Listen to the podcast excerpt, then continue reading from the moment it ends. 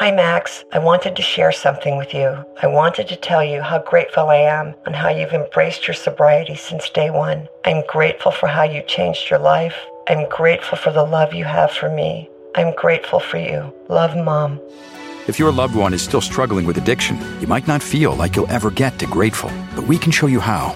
At Caron, we've helped families overcome addiction for 70 years. So if your loved one is ready for something different, visit caron.org slash lost.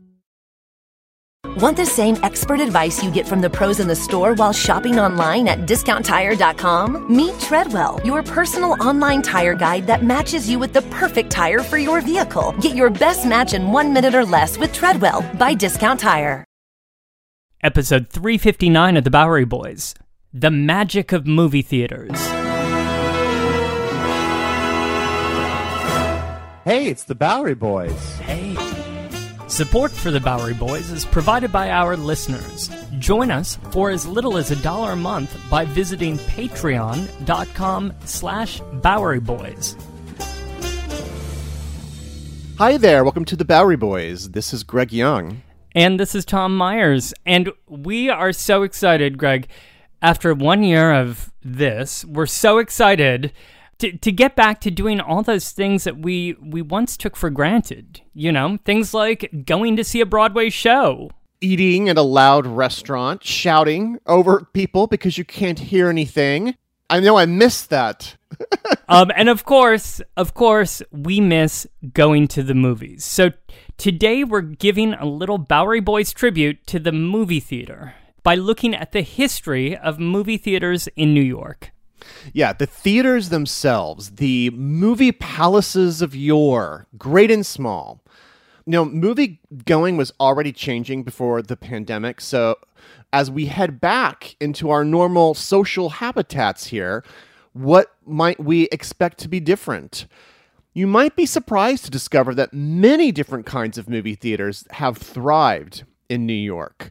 So, could the future of film exhibition be something that New York has already experienced?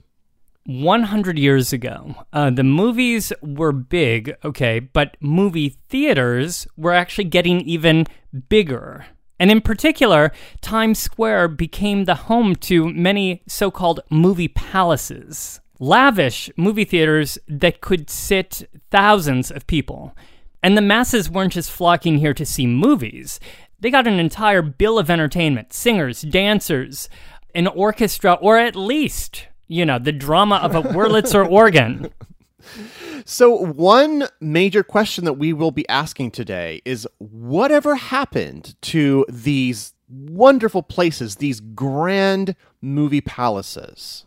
Yeah, and where in New York can you go today to find a little bit of that old school movie magic still in place? Mm-hmm.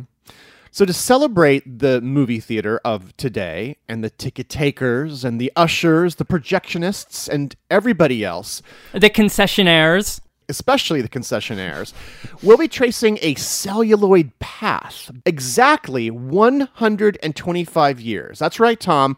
We are going exactly 125 years ago this month.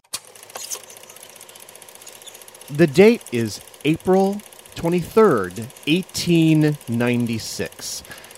The day that the fate of American entertainment changed forever on the stage of the vaudeville house Koster and Bial's at 34th and Broadway, on the spot of today's Macy's department store.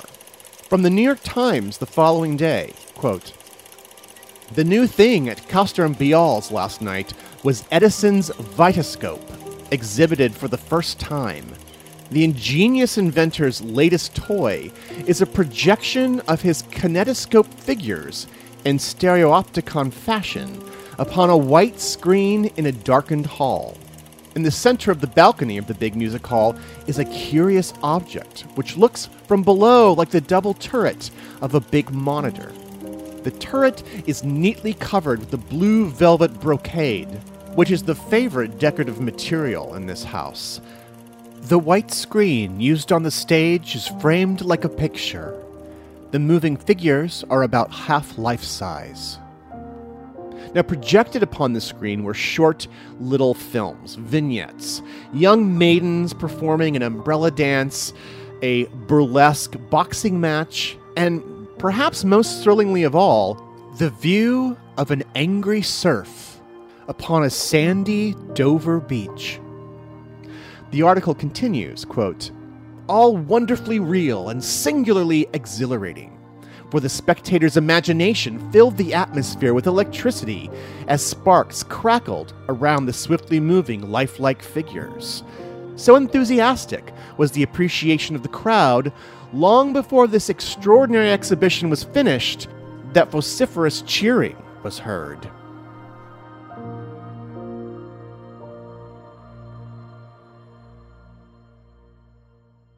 Oh, to have been there to witness this movie making history, Greg. Mm-hmm. Um, w- was this actually the first movie ever?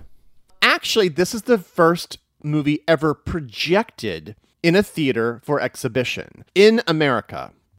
Now, Edison was famous for another method of viewing moving images by this time, and this was called the kinetoscope, which was referred to in the article which was a, a box that you as an individual peered into, and then you turned Mm-hmm. a crank to move the images. So it was a kind of one on one experience. Kind of flipping the cards. Yeah, exactly. Now, those would make their public debut in 1894 at Edison's Kinetoscope Parlor up on Broadway and 27th Street. But it would be this method, the Vitascope, the projected method, that would revolutionize the industry. And it's interesting that it would take place inside a vaudeville theater. Right on a vaudeville stage. Vaudeville and early film would actually go very hand in hand in these first days. Vaudeville, of course, being live variety show acts. So the first films, which were quite short, were presented here in early vaudeville halls on a bill with live acts like singers and dancers and, you know, animal acts. And this mixture would actually be part of the movie going experience for decades. In fact, Tom, on that first night of Edison's Vitascope, the, the movie actually shared the stage with famed British vaudevillian Albert Chevalier famous for his Cockney accent humor, and known for such rousing songs as The Future Miss Hawkins. Talk about some stiff competition that night. Uh, but if they were premiering here in vaudeville, I guess then I'm assuming that, that films w- wouldn't really be seen as a high art form, you know, in the sort of the spectrum uh, with with opera being at one end. Film, Yeah. I guess, would be sort of down with vaudeville in, in a more common area. Sure. And part of that is because the places in which these films would be shown would not be very elegant. Okay. So by 1905 came along places that were primarily just for film watching. These places were called Nickelodeons, basically makeshift theaters that were set up in retail storefronts. So just very basic rooms where for five cents, a person could come in and watch as many movies as they wanted they would be all about like big shiny marquees, but the theaters themselves would essentially just be very barren rooms. Party in front, business in the back, essentially. But they still sound fun. Were these Nickelodeons located in the entertainment district at the time, which would have been around Madison Square, uh, around 23rd, around 34th? Well, more so. I mean, they were obviously a lot of them in those areas, but they were all over the city. In fact, there were dozens in the Lower East Side, for instance. Uh, to quote from Billboard magazine in 1906, it was around in 1906, quote, five cent picture theaters might properly be called the jackrabbit of the business of public entertainment. They multiply so quickly. But clearly they were profitable um, because they were multiplying. and rapidly growing every single year. It's so big that this world of cheap nickel entertainment fostered the first great movie theater impresarios here, most with connections to New York immigrant communities, such as a Hungarian immigrant named William Fox, who owned Nickelodeons in Williamsburg, Brooklyn, and vaudeville houses around Union Square. Also, with the entrepreneur Marcus Loew, born on the Lower East Side, who was also a very powerful operator of penny arcades and Nickelodeons. So, along with other Nickelodeon operators from other cities here, like the Warner Brothers from Pittsburgh, so these men are setting the stage, if you will, for future movie exhibition. Now, long story short, the film business, which had been centered around New York uh, during this time, mostly heads out to Los Angeles, where, of course, the movie industry would be developed around the small town of Hollywood. And that shift in movie production takes place primarily in the 19 teens. Yeah, and happens pretty fast. But perhaps an even more important element to this story is that, you know, partially because of this move and for many other factors, the movies themselves actually become much longer and more narrative, you know, much more like a play. You know, which is full length versus a vaudeville act, which is a small bit of entertainment. So, accordingly, the exhibition places where those films could be viewed needed to get a big upgrade. Yes, and I'm going to trace the beginning of this new movement of the so called Movie Palace to 116th Street and 7th Avenue in 1913 when the 1800 seat Regent Theater opened. It was a beautiful movie theater. It was designed with an exterior that was that looked like a Venetian palazzo. But when it opened in February of 1913, it totally bombed uh, which led its owners to bring in a movie theater impresario to guss it up. A guy from out of town, a man named Samuel Rothafel, whom everybody simply called Roxy. That's right, Roxy. He closed the Regent uh, for a few months. He spruced it up inside a bit and then reopened it in December of 1913. One of his innovations was to actually hire an entire orchestra to accompany the films. Remember, these were all silent films at the time. Mm-hmm. So it had its own house orchestra. The crowds loved it. And this innovation got Roxy really noticed, and he was quickly hired away to manage other properties as well, including a much larger theater in Times Square that was under construction at the time, the 3,500 seat Strand Theater, which was opening at 47th and Broadway. And Greg, the Strand cost a million dollars to construct. Wow. So, how did we get from these piddly theaters, uh, mm-hmm. these little small neighborhood theaters, to this colossal space for movies? Well, a lot of it just had has to do with, like you said, the business itself, the the movie business exploding in popularity and becoming part of the mainstream entertainment and Times Square at the same time, becoming New York's main entertainment district. So theater owners were trying to outdo each other to attract more people to their theaters. So in the case of the Strand, it opened on April 12th, 1914. The, the New York Times reported on its opening day the Strand Theater at Broadway and 47th Street, the largest and most elaborate moving picture house in New York, threw open its doors last night to a great crowd of invited guests who inspected the theater from top to bottom and saw the special features which will make up the amusement program for the public performances. The seating capacity of the new theater is almost 3,500 and marks the rapid growth from the rebuilt store moving picture theaters. The moving pictures and other features of the program are under the direction of S.L. Rothafel. So Roxy comes in here, uh, mm-hmm. uh, is hired to bring the movies essentially from these storefront type presentations to something with loftier ambition and and lavish exteriors and interiors as well. The front of the strand was covered in white glazed terracotta. The interior boasted murals, you know, that celebrated the senses. There was another painting over the proscenium arch, which was, quote, an idealization of the dreams of life. Uh, and, and this Times article lists other innovations as well, including the constant change of fresh air, which was filtering through the dome above the theater. Uh, there was also a two story rotunda and a, a, mezzanine promenade in the front of the house, quote, which enables the patrons to meet and converse during the intermissions. There was even a large fountain in front of the stage and screen. That sounds distracting. I hope that they actually turned it off during the show. Not to mention that it just having it on could cause a traffic jam at the men's room.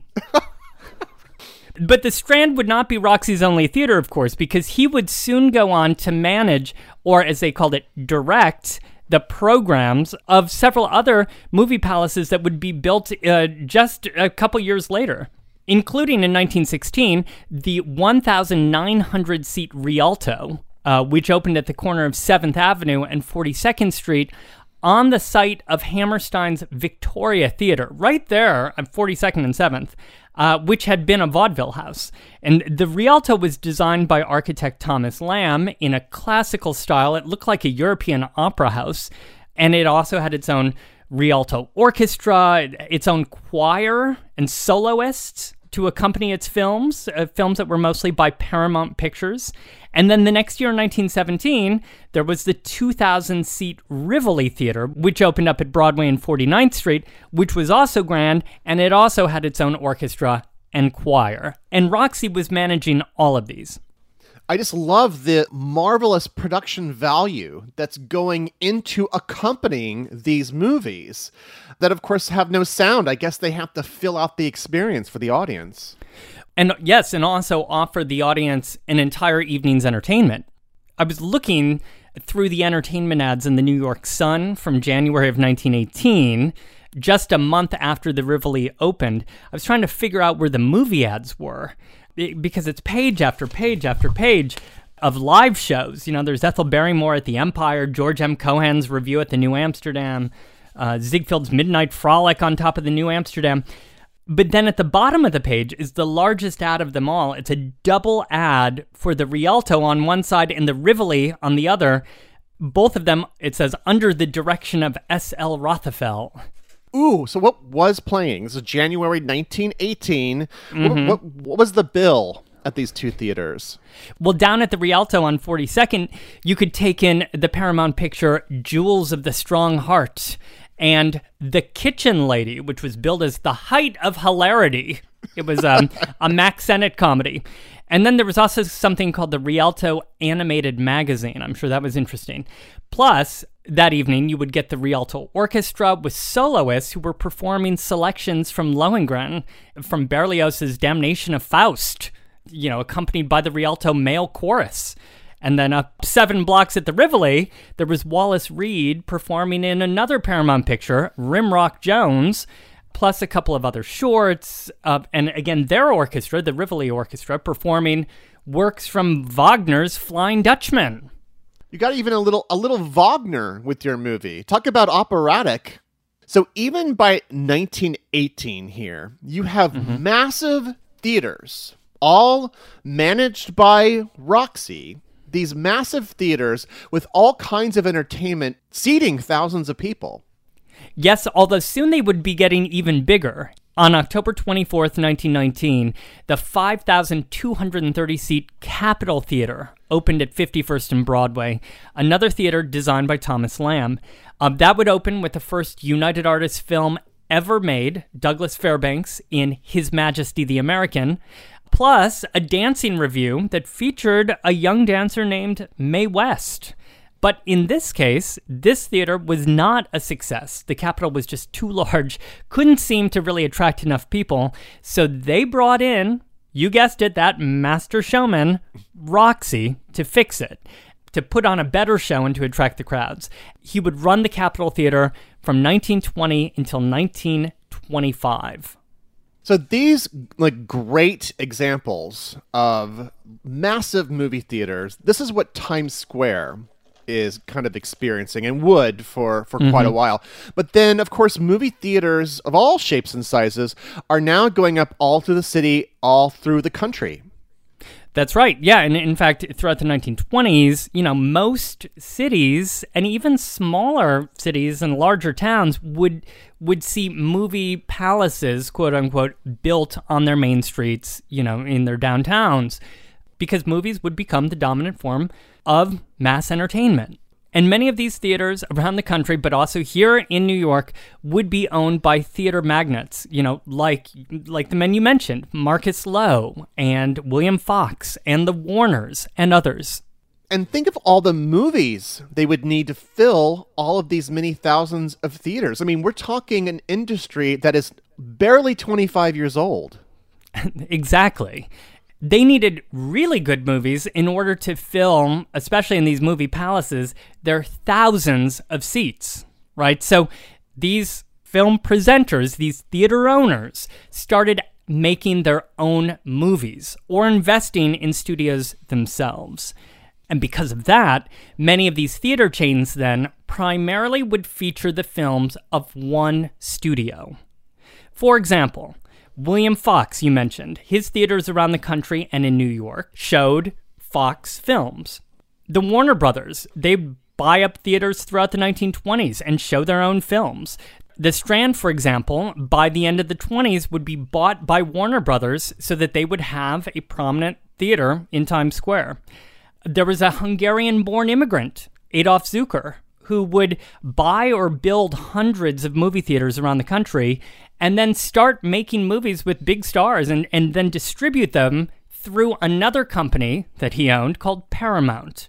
And many of the palaces that I just mentioned were actually showing Paramount films, including the Rialto and the Rivoli.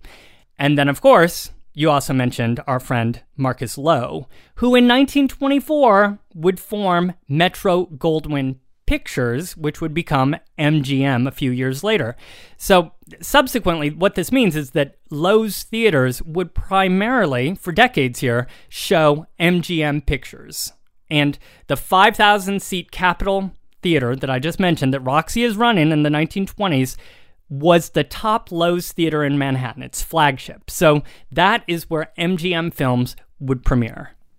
And so Loew's did not get into hardware stores. That's another Lowe's. that would be another Lowe's, yes. But they are going to the hardware store to build all these new lavish theaters all over New York. many, many trips to the hardware stores. But to be clear, there's also independent theaters at the same time. Right. And there were also studios that didn't own theaters themselves. For example, Columbia and Universal, they would distribute their their films through independent movie theaters. Now, there's an, another name that has popped up a few times so far in the show. We've already mentioned Roxy, but this guy, Thomas Lamb, and he is crucial to the development of the movie theater. So, can you tell me a little bit about him? Well, Lamb was born in Scotland in 1871 and immigrated to the U.S. in the early 80s. Um, he would study at Cooper Union and become really the city's most, I would say, distinguished architect of theaters, both legitimate and then also movie theaters, obviously, and movie palaces. He would go on to design many dozens of movie palaces in the city and his style tended to be, you know, classical style uh, that looked like European opera houses. So right here in the early 20s, we've got mm-hmm. Roxy. He's at the Capitol up here at 51st and Broadway.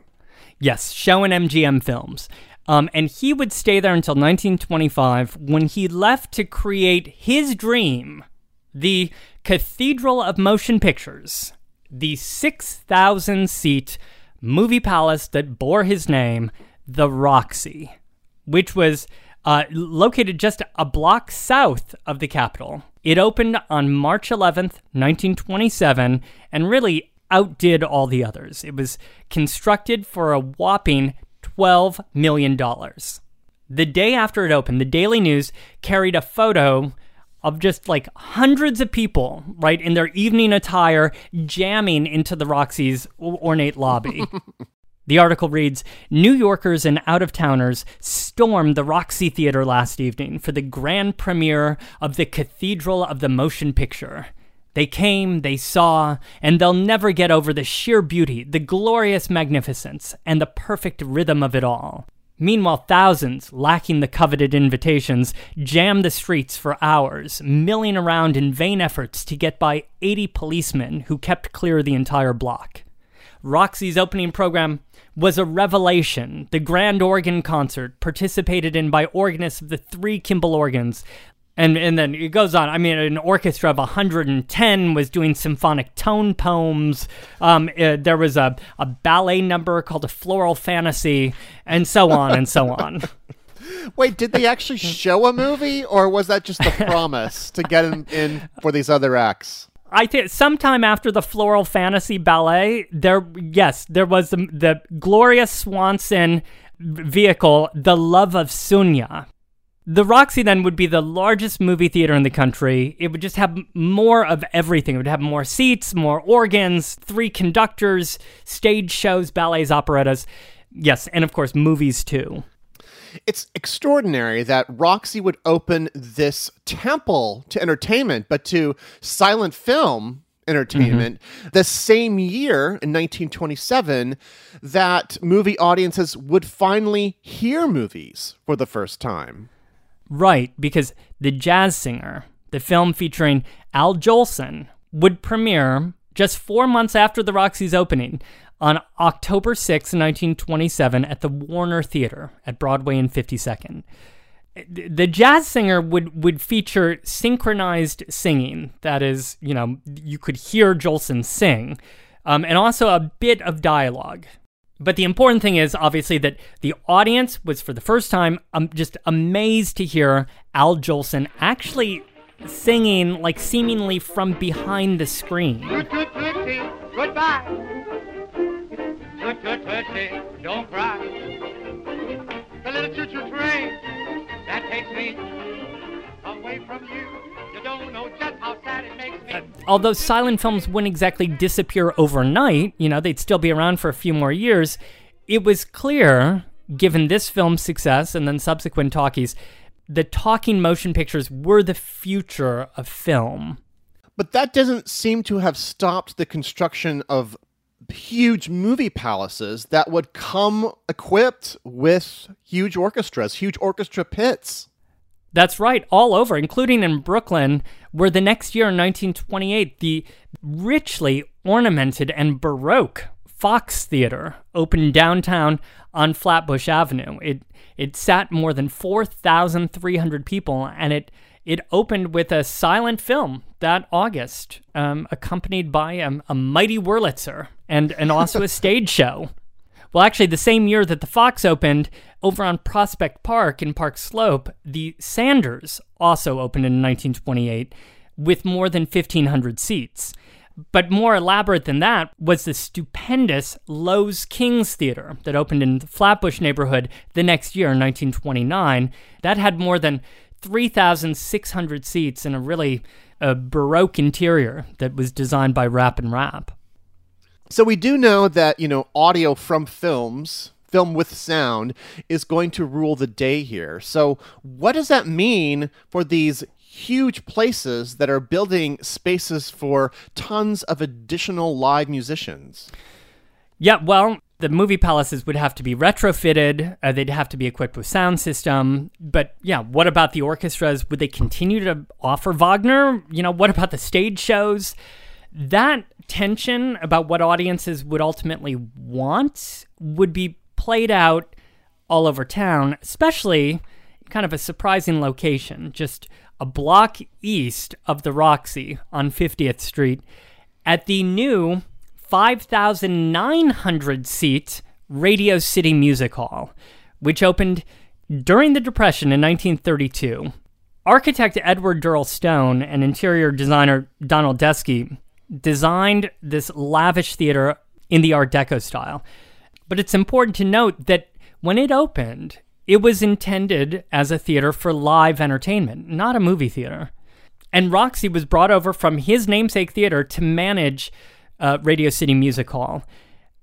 And on opening night, October 27th, 1932, Roxy presented a mind bogglingly long six hour spectacle, okay, of live acts, only live acts, that completely exhausted his audiences and was a complete bomb.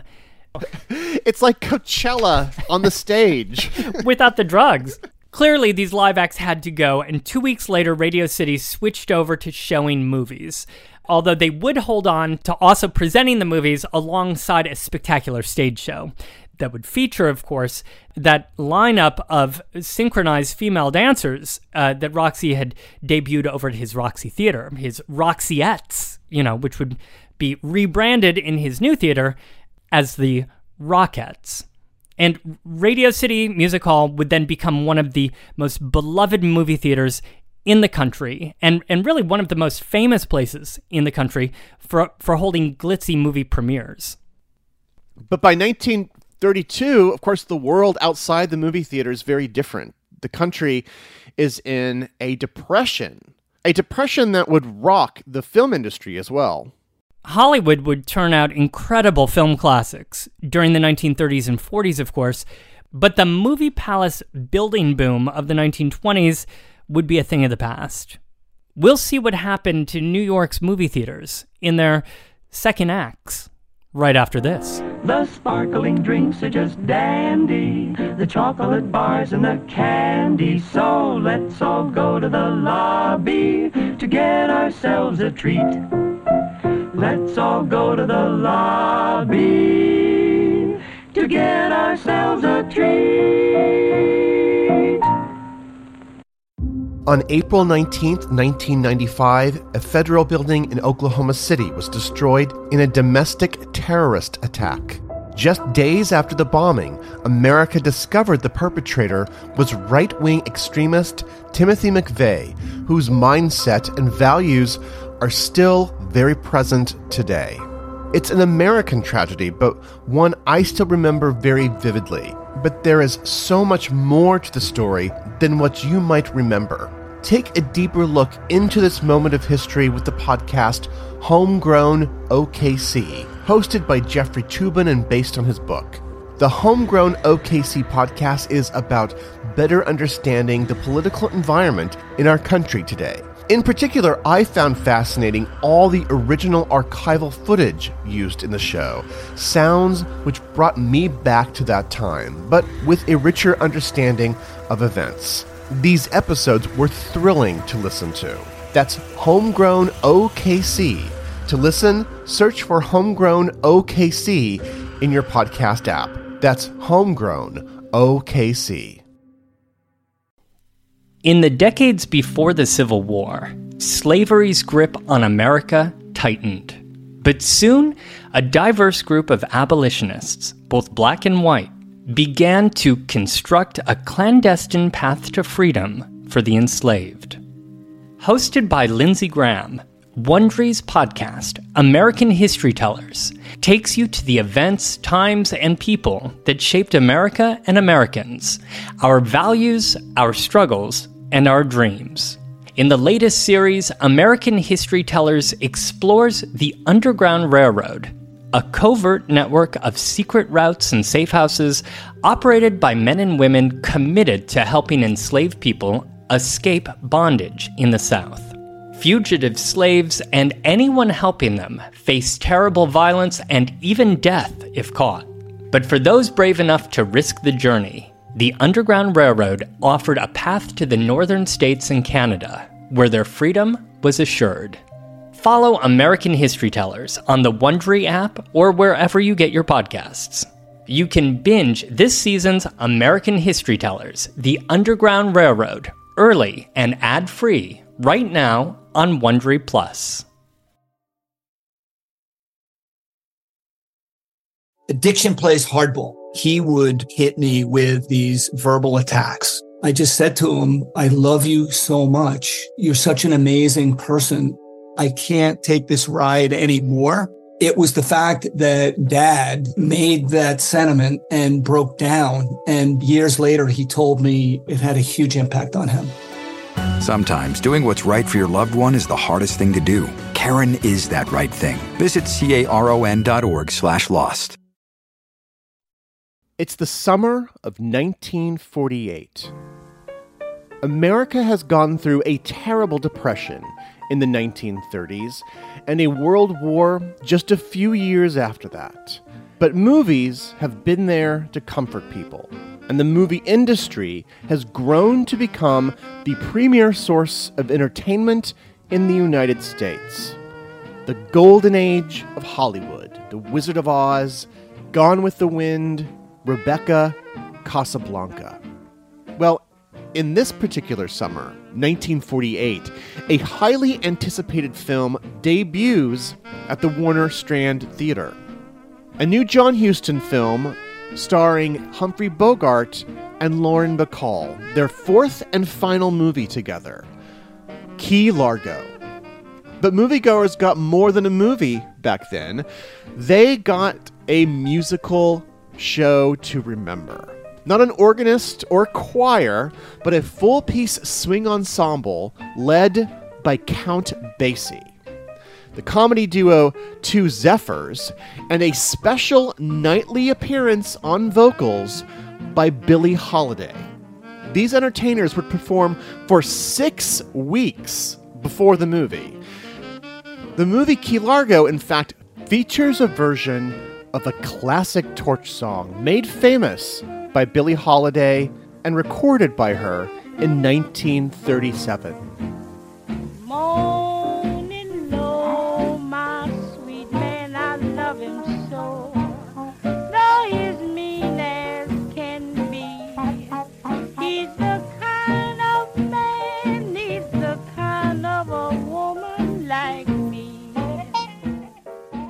What? Audiences got all of that for the price of a movie ticket?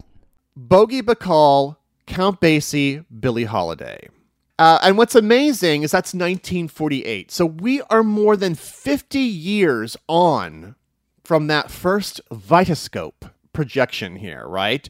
And at the same time, they're still combining film with a live show. I mean, it's there's a little bit of vaudeville still here. I mean, granted, Billie Holiday's a, a little bit more renowned than uh, Mr. Chevalier in his Cockney accent act, right? But there is another twist to that anecdote from July of 1948. As I said, this was the Warner Strand Theater. Warner being both a film studio and an owner of theaters that played the movies that they made. But just two months earlier, in May of 1948, the U.S. Supreme Court decided in the case the United States versus Paramount Pictures that such an arrangement actually violated federal antitrust laws. And this case, this this attempt to break up the studio stronghold over over theaters, actually mm-hmm. started in New York courts back in 1940. But then here in 1948, the Supreme Court was ruling then that that the studios needed to dissolve uh, their hold over these theaters, effectively breaking up the theaters from the studios. And this would have a profound effect upon the film business because the studios would no longer have this guaranteed distribution of their films. It, in effect, it killed off the star system, the old fashioned Hollywood star system. Mm-hmm. However, this was great news if you owned an independent theater, you know, because now you could really diversify your offerings. And what we will call the modern independent film scene actually springs from this moment as well. Finally, films outside the studio system, including foreign language films, could finally break big in the United States. So, did that decision open up the door for even more theaters to be constructed in New York? Well, it- certainly would open the door for a more diverse breed of theater, a more creative theater, perhaps. Uh, for instance, on September 13th, 1948, so really just a few months after that case, a new single screen theater opened on 58th Street, right next to the Plaza Hotel and, and near the entrance of Central Park, a place called the Paris Theater. Oh, one of the best movie theaters in the city. I saw Belle de Jour there in the 90s. Of course you did. Deneuve, Deneuve, darling, Deneuve. because the Paris is a very different kind of movie house. It was owned by a French production company, Pathé, which then presented international films and often to great controversy. You know, films from the likes of Federico Fellini, for instance. But it's not as flamboyantly decorated. And it's certainly not as large as those other movie theaters. You know, New York architecture was changing by this time, and Midtown was becoming a destination of sleek skyscrapers of glass curtains. Who designed the Paris? So this is courtesy of Emery Roth and Sons, who Oh. were the biggest architectural firm of mid-century New York here. You know, if it is tall and shiny in Midtown, it is probably an Emery Roth building. So perhaps an unusual choice for a movie theater, but you know, their structures were very much the aesthetic during the time. And in fact, to flash ahead just a moment here, in 1969, another Emery Roth theater opened in Midtown, and another one that I know that you love, Tom, the Ziegfeld Theater. That was also Emery Roth? That's Emery Roth, yes. And built on a section of Florenz Ziegfeld's old Broadway theater, which is where the name comes from. A, a very glamorous place. You know, many Hollywood premieres would come through here. Many big blockbusters would make a debut at the Ziegfeld. But again, the building itself is very plain. Do you remember what that building looks looks like? It looks like a parking garage. Yes, it looks like a big air conditioner, right? This is very on brand for Emery Roth here. It's somewhat surprising, right? That that this massive theater would be built in Midtown in the late 1960s. I mean, this was not an easy decade for the city. No, no, nor was it an easy decade for the entire film business, to be honest.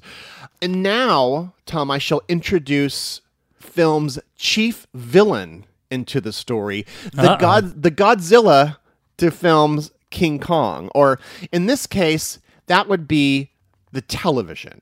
In the year 1950 one in 5 homes in the United States had a television set.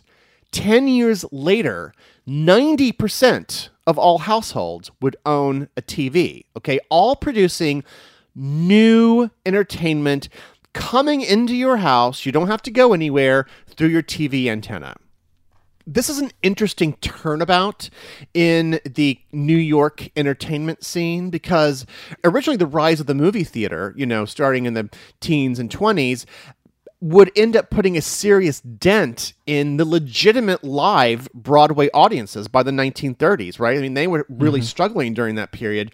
Now, here in the 1950s, you have Broadway theater going through an actual literal golden age of great material, while the movies, though, are seriously suffering from this battle with TV. Right, audiences were packing into the Times Square live theaters, Broadway theaters, to see, Mm-hmm. you know, whatever Rodgers and Hammerstein was rolling out that year. and safely ensconced in their suburban homes, Americans were turning on I Love Lucy and seeing what Mm-hmm. hijinks she was getting into with Ethel. So the so the movies then by this time had kind of lost some of their luster. Yeah, the movie going experience, certainly. There was great movies in the 50s, of course. But this is why, you know, starting in this decade, you really got all kinds of different novelties and innovations. For instance, 3D, smell-o-vision, you know, that kind of thing. The Tingler, The ting oh, love the Tingler. On the theatrical front, you had the rise of the drive-in movie, of which there were actually many drive-ins in New York City. It wasn't just a suburban thing, albeit, you know, in the boroughs where they were less densely built up. But here in Times Square specifically, you did have one interesting kind of like breakthrough, cinematic breakthrough, and a, phenomenon in 1952 called Cinerama. Oh right, wasn't that like almost like the IMAX of its day, the the giant curved screen? Mm, yeah, a, a concave screen that had three projectors at once, creating one gigantic immersive picture. Already acclaimed and applauded the world over. In How the West Was Won, Metro Goldwyn Mayer and Cinerama have brought together the biggest and most distinguished all star cast in entertainment history, characterizing the men and women who conquered the wilderness, finding a new life in this immense human saga of the American West. James Stewart is the mountain man, Henry Fonda is the plainsman. Adventurers such as these first explored the land. Now, many Times Square theaters would go the Cinerama route, including the Strand Theater. So this is a- Oh. a, theater that comes in and out of our story here. You know, this is where Would you call it a narrative strand? from Roxy to Billie Holiday to Cinerama. Uh, in fact, the Strand would play Cinerama films into most of the 1960s. 1960s Cinerama in Times Square. What what were these Times Square films playing in Cinerama in Well- the 60s? Well, in, in nature documentaries like Seven Wonders of the World, and they would have regular films which they would fit onto that curved screen. So these are mainstream, but there's Yeah. meanwhile down on 42nd Street in other theaters there was a less mainstream genre of movies Oh, yeah. being projected. I'm sorry, Tom. Yeah, I, I, there was no soft porn Cinerama. That was not happening here. The Times Square movie scene, um, generally speaking, has greatly deteriorated by this period, or has it reached a new level of fun? I guess that depends on what your perspective here with this material. New York City is entering a financial crisis. The crime rate in Times Square is rising. There are fewer people coming into the middle of Manhattan, you know, to go see a movie. Mm-hmm. People have moved to the suburbs where movie multiplexes will soon change the way that people experience going to the movies. Obviously, much less dynamic and grandiose than these old movie palaces of yore.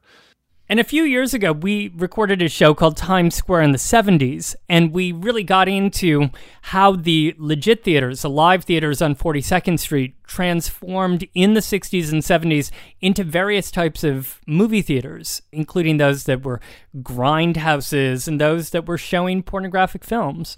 Yeah, theaters that were often parceled up so that they could show, you know, more films.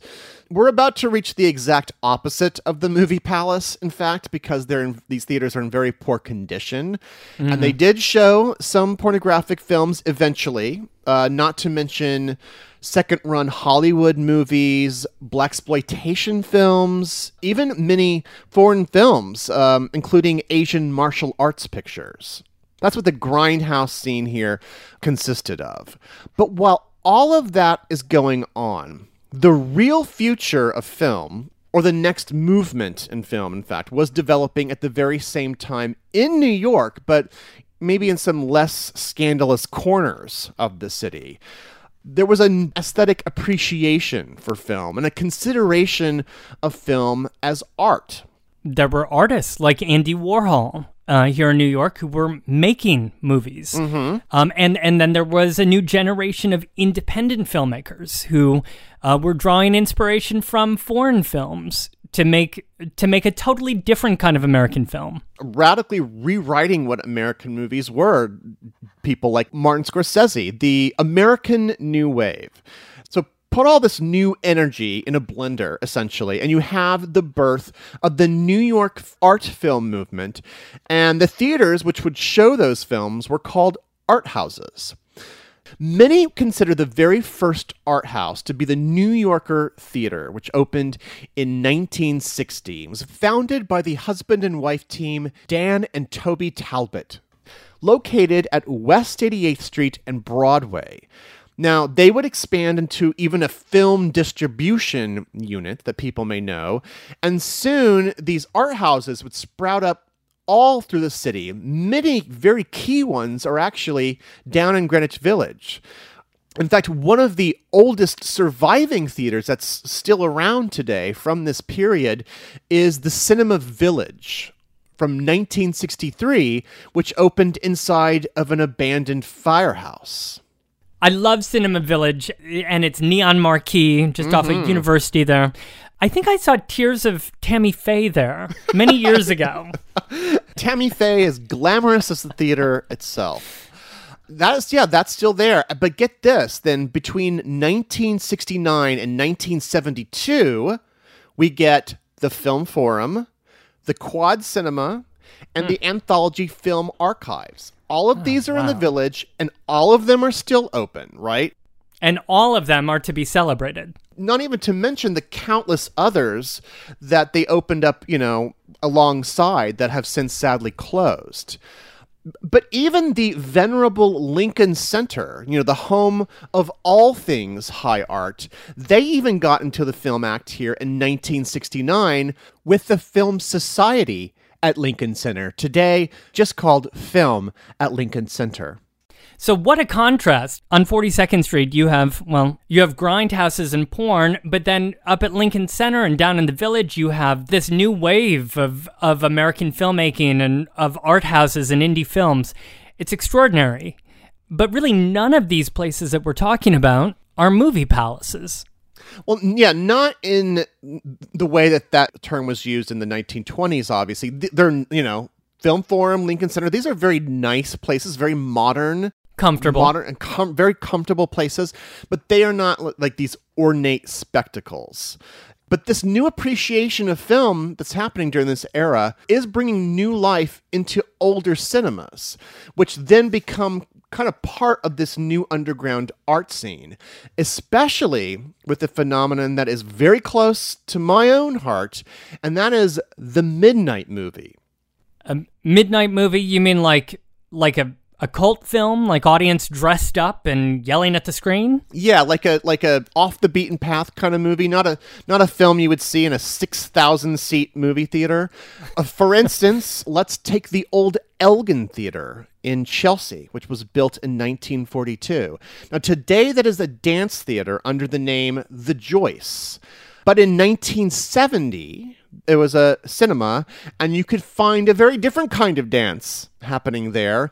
The bizarre film El Topo by Alejandro Jodorowsky, considered to be the very first midnight cult movie ever. Although that fact might be very surprising to fans of the movie the Rocky Horror Picture Show, which itself became a midnight movie sensation in 1976, kind of down the road from the Elgin, down at a movie theater very important to cinema lovers today. That is the Waverly.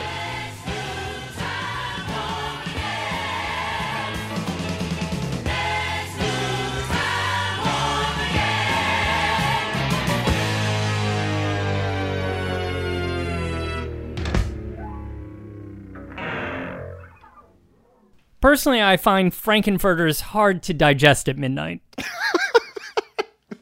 Now, this is all kind of a new film movement, but the m- mainstream movies are still coming to New York in in dozens of theaters. And the new style of movie theater here was this common multiplex idea that, of course, had taken hold in the rest of the country. Well, there were a ton of multiplexes in New York by this time. Yeah, multiplexes that were being built as multiplexes in New York, but then also multiplexes that were being carved out of existing theaters. The city is just filled with examples of this, but I'm just going to bring up one case in order mm-hmm. to kind of illustrate what was happening here in the late 20th century. Loew's built a 2,000 seat theater, okay, at 83rd Street and Broadway in 1921. It was also designed by Thomas Lamb. Well, that theater would serve Loew's really well for decades, but then it had to accommodate to more screens in order to, you know, stay in business. That theater got chopped into three screens. And then just two years later, in 78, they figured out how to squeeze a fourth screen in.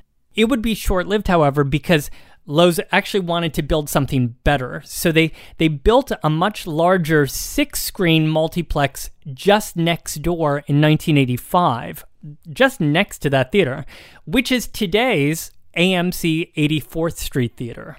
And then they turned around and demolished the old theater next door.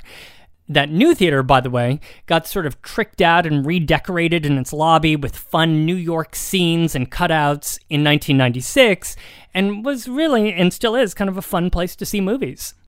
And you see these, you know, multi screen theaters Mm-hmm. all over town. Yeah, often in these old former movie palaces. But but sometimes they're opened up in actual legit theaters as well. An example of that is the Village East Theater, which opened in 1926 um, on Second Avenue as an ornate and you know beautiful showplace for Yiddish theater. For the next several decades, then, this theater would sort of toggle back and forth between being a legit theater for live performance and a movie theater. Until in 1991, when it was carved up into seven screens and renamed the Village East Cinema. What's interesting about the Village East that I love when you go, it still has uh, unlike many of these other cases, you can still see many of those decorative flourishes inside. Many of the original ornamentation are still intact. What's interesting with the kind of revitalization of Times Square that happened Mhm. starting in the 1990s, really, that actually brought a lot of movie theaters back to the area, right? Yes, for example, the AMC Theater, which opened in 2000 inside the shell of the old Empire Theater on 42nd Street, which is which is a totally fascinating story because the Empire was opened in 1912 as the Eltinge Theater, uh, also designed by Thomas Lamb. But that is an example of a playhouse that was then converted into a movie theater in the 1940s, closed in the 1980s, and then AMC used its facade and exterior um, when it reopened it as a 25 screen multiplex in 2000. Wow, the Elton's just been around the block. But Yes, and it's not has. even and it's not even the only multiplex on that stretch of 42nd Street. No, in fact, it's facing another one. Uh, just across the street is the 13 screen Loew's 42nd Street, uh, which opened in 1999 and is now known as the Regal Ewok. Never thought I'd say that on our show. Ewok, weren't they in Star Wars? but these are the new breed of movie theater in Midtown Manhattan. I um, I fear asking you the question of whatever happened to the old theaters, including many of the ones that you mentioned earlier in the show. Yeah, well, I mean, as you alluded to before, I mean, unfortunately, most were simply incapable, you know, of running economically and filling their thousands of seats. These were extremely expensive places to run. So, most were demolished, you know, in order to make way for something more profitable, usually offices or apartment buildings. And this really started with the Roxy, uh, the grandest of them all. Demolition began in the summer of 1960 and would be finished by the end of the year.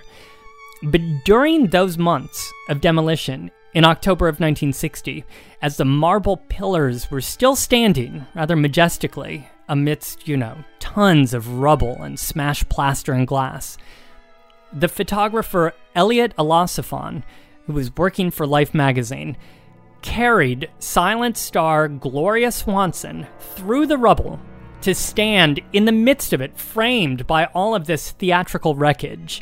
She stands there in a long black dress with black gloves and red fiery boa. She turned her head up as if she's taking direction from DeMille and struck a pose.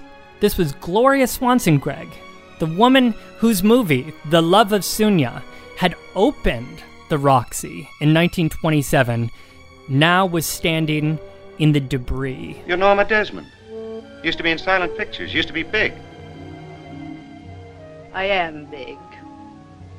It's the pictures that got small. I mean, here is glamour amidst the ruins, but it's it also tells the story of the ghosts of old New York, you know, that are forcing us to come to terms with the wrecking balls. Why was the city destroying every beautiful thing? Well, this is 1960, after all, right? I mean, in just a Yeah. few years, we're going to see the demolition, perhaps the more tragic demolition of Old Penn Station.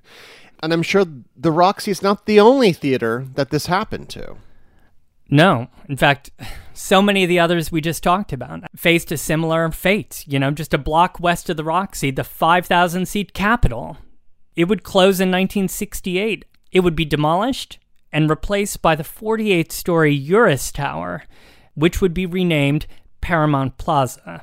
Two years later in Brooklyn, the Fox Theater in downtown Brooklyn would be demolished in 1970 and replaced by an incredibly ugly six story office building for Con Ed. Any good news on the movie Palace front? Were they all wiped off the map? No, actually, some got repurposed, you know, like the Regent, where Roxy got a start up at 116th and 7th. It closed in 1963 as a movie theater, but it was then purchased by the First Corinthian Baptist Church, which still operates it today as a church. And then still others just completely escaped the wrecking ball. In 1978, for example, Rockefeller Center announced that it would close Radio City Music Hall. That then set off a huge public campaign to save Radio City, which was orchestrated partially by its performers, including the Rockettes and many others. And they ultimately succeeded in saving the building. It, of course, today no longer functions as a movie palace, but it really does offer a chance to, you know, see what it would have been like to attend a movie there. And you know, Brooklyn has its own movie palace as well that managed to somehow survive and even to get a new facelift. Right, the King's Theater in Brooklyn, it closed in 1977, but then decades later would be lovingly restored. Uh, the restoration started in 2010. When it reopened in 2015, its 1920s glamour was back. Um, and it is is now serving as a beautiful performing arts space. I have to say, it's one of the few spaces in New York City that makes me feel like I'm actually in a movie set. Like you're Gloria Swanson. Like I'm Gloria Swanson. I might have pulled a Gloria Swanson in the lobby with a cocktail uh, while I was seeing Two Dope Queens. The Sanders over on, on Prospect Park had closed in the 1970s, but then it was reopened in the 90s as a multiplex. And in 2016, it would be converted into the seven screen Nighthawk Cinema. which is a spin-off from their uh, Williamsburg cinema and a very modern looking theater, but really fun inside and places to sit around and not only see the movies, but just kind of hang out. So there are theaters that closed down and then were actually reopened. Uh, Greg, you mentioned the Waverly Theater before.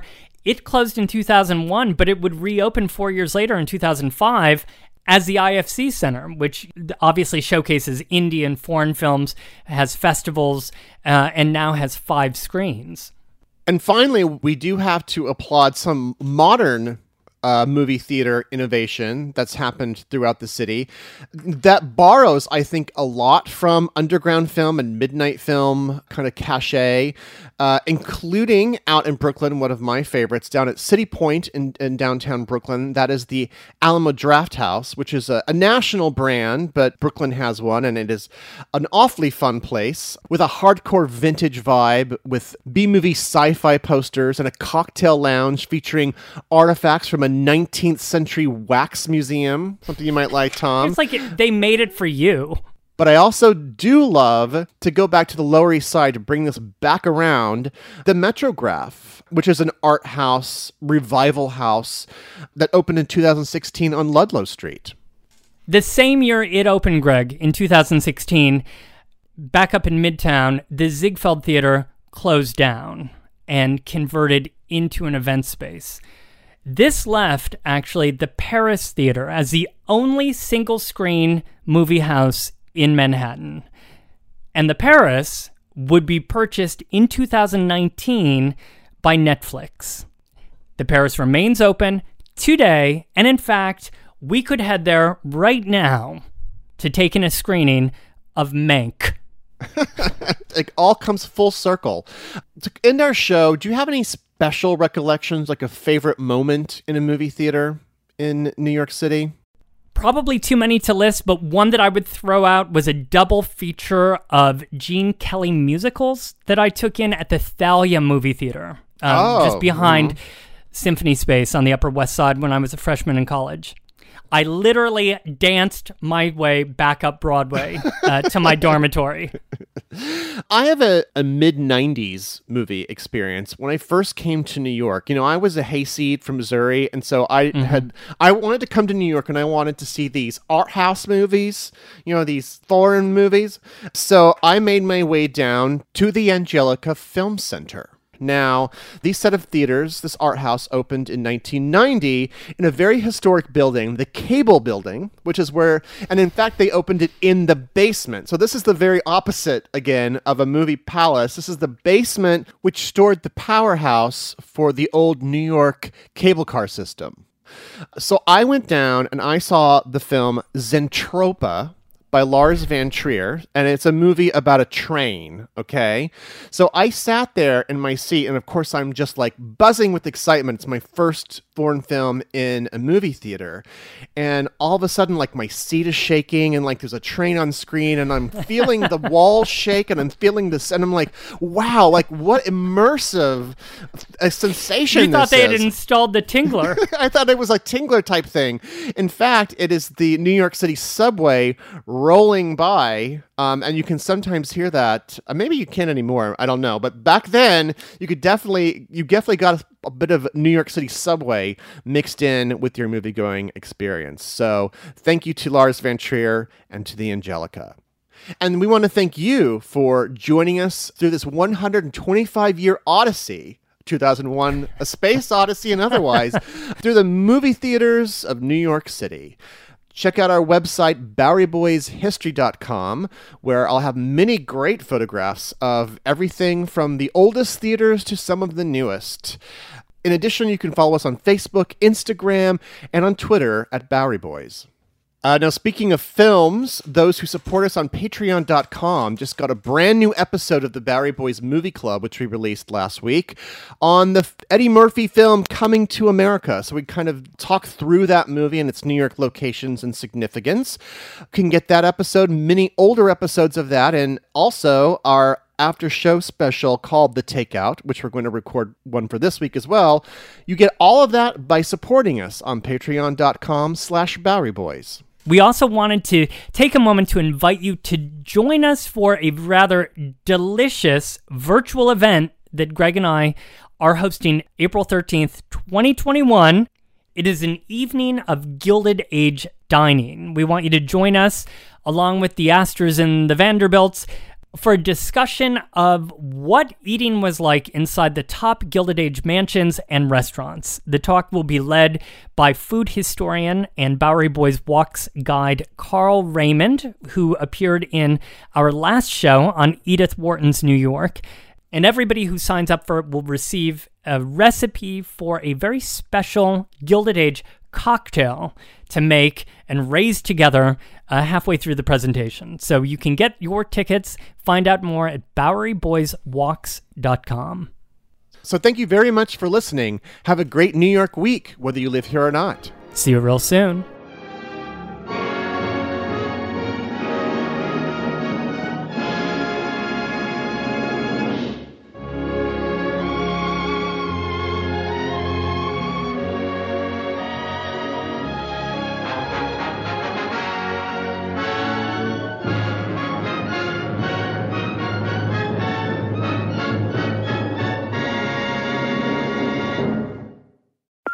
Max. I wanted to share something with you. I wanted to tell you how grateful I am and how you've embraced your sobriety since day one. I'm grateful for how you changed your life. I'm grateful for the love you have for me. I'm grateful for you. Love, Mom.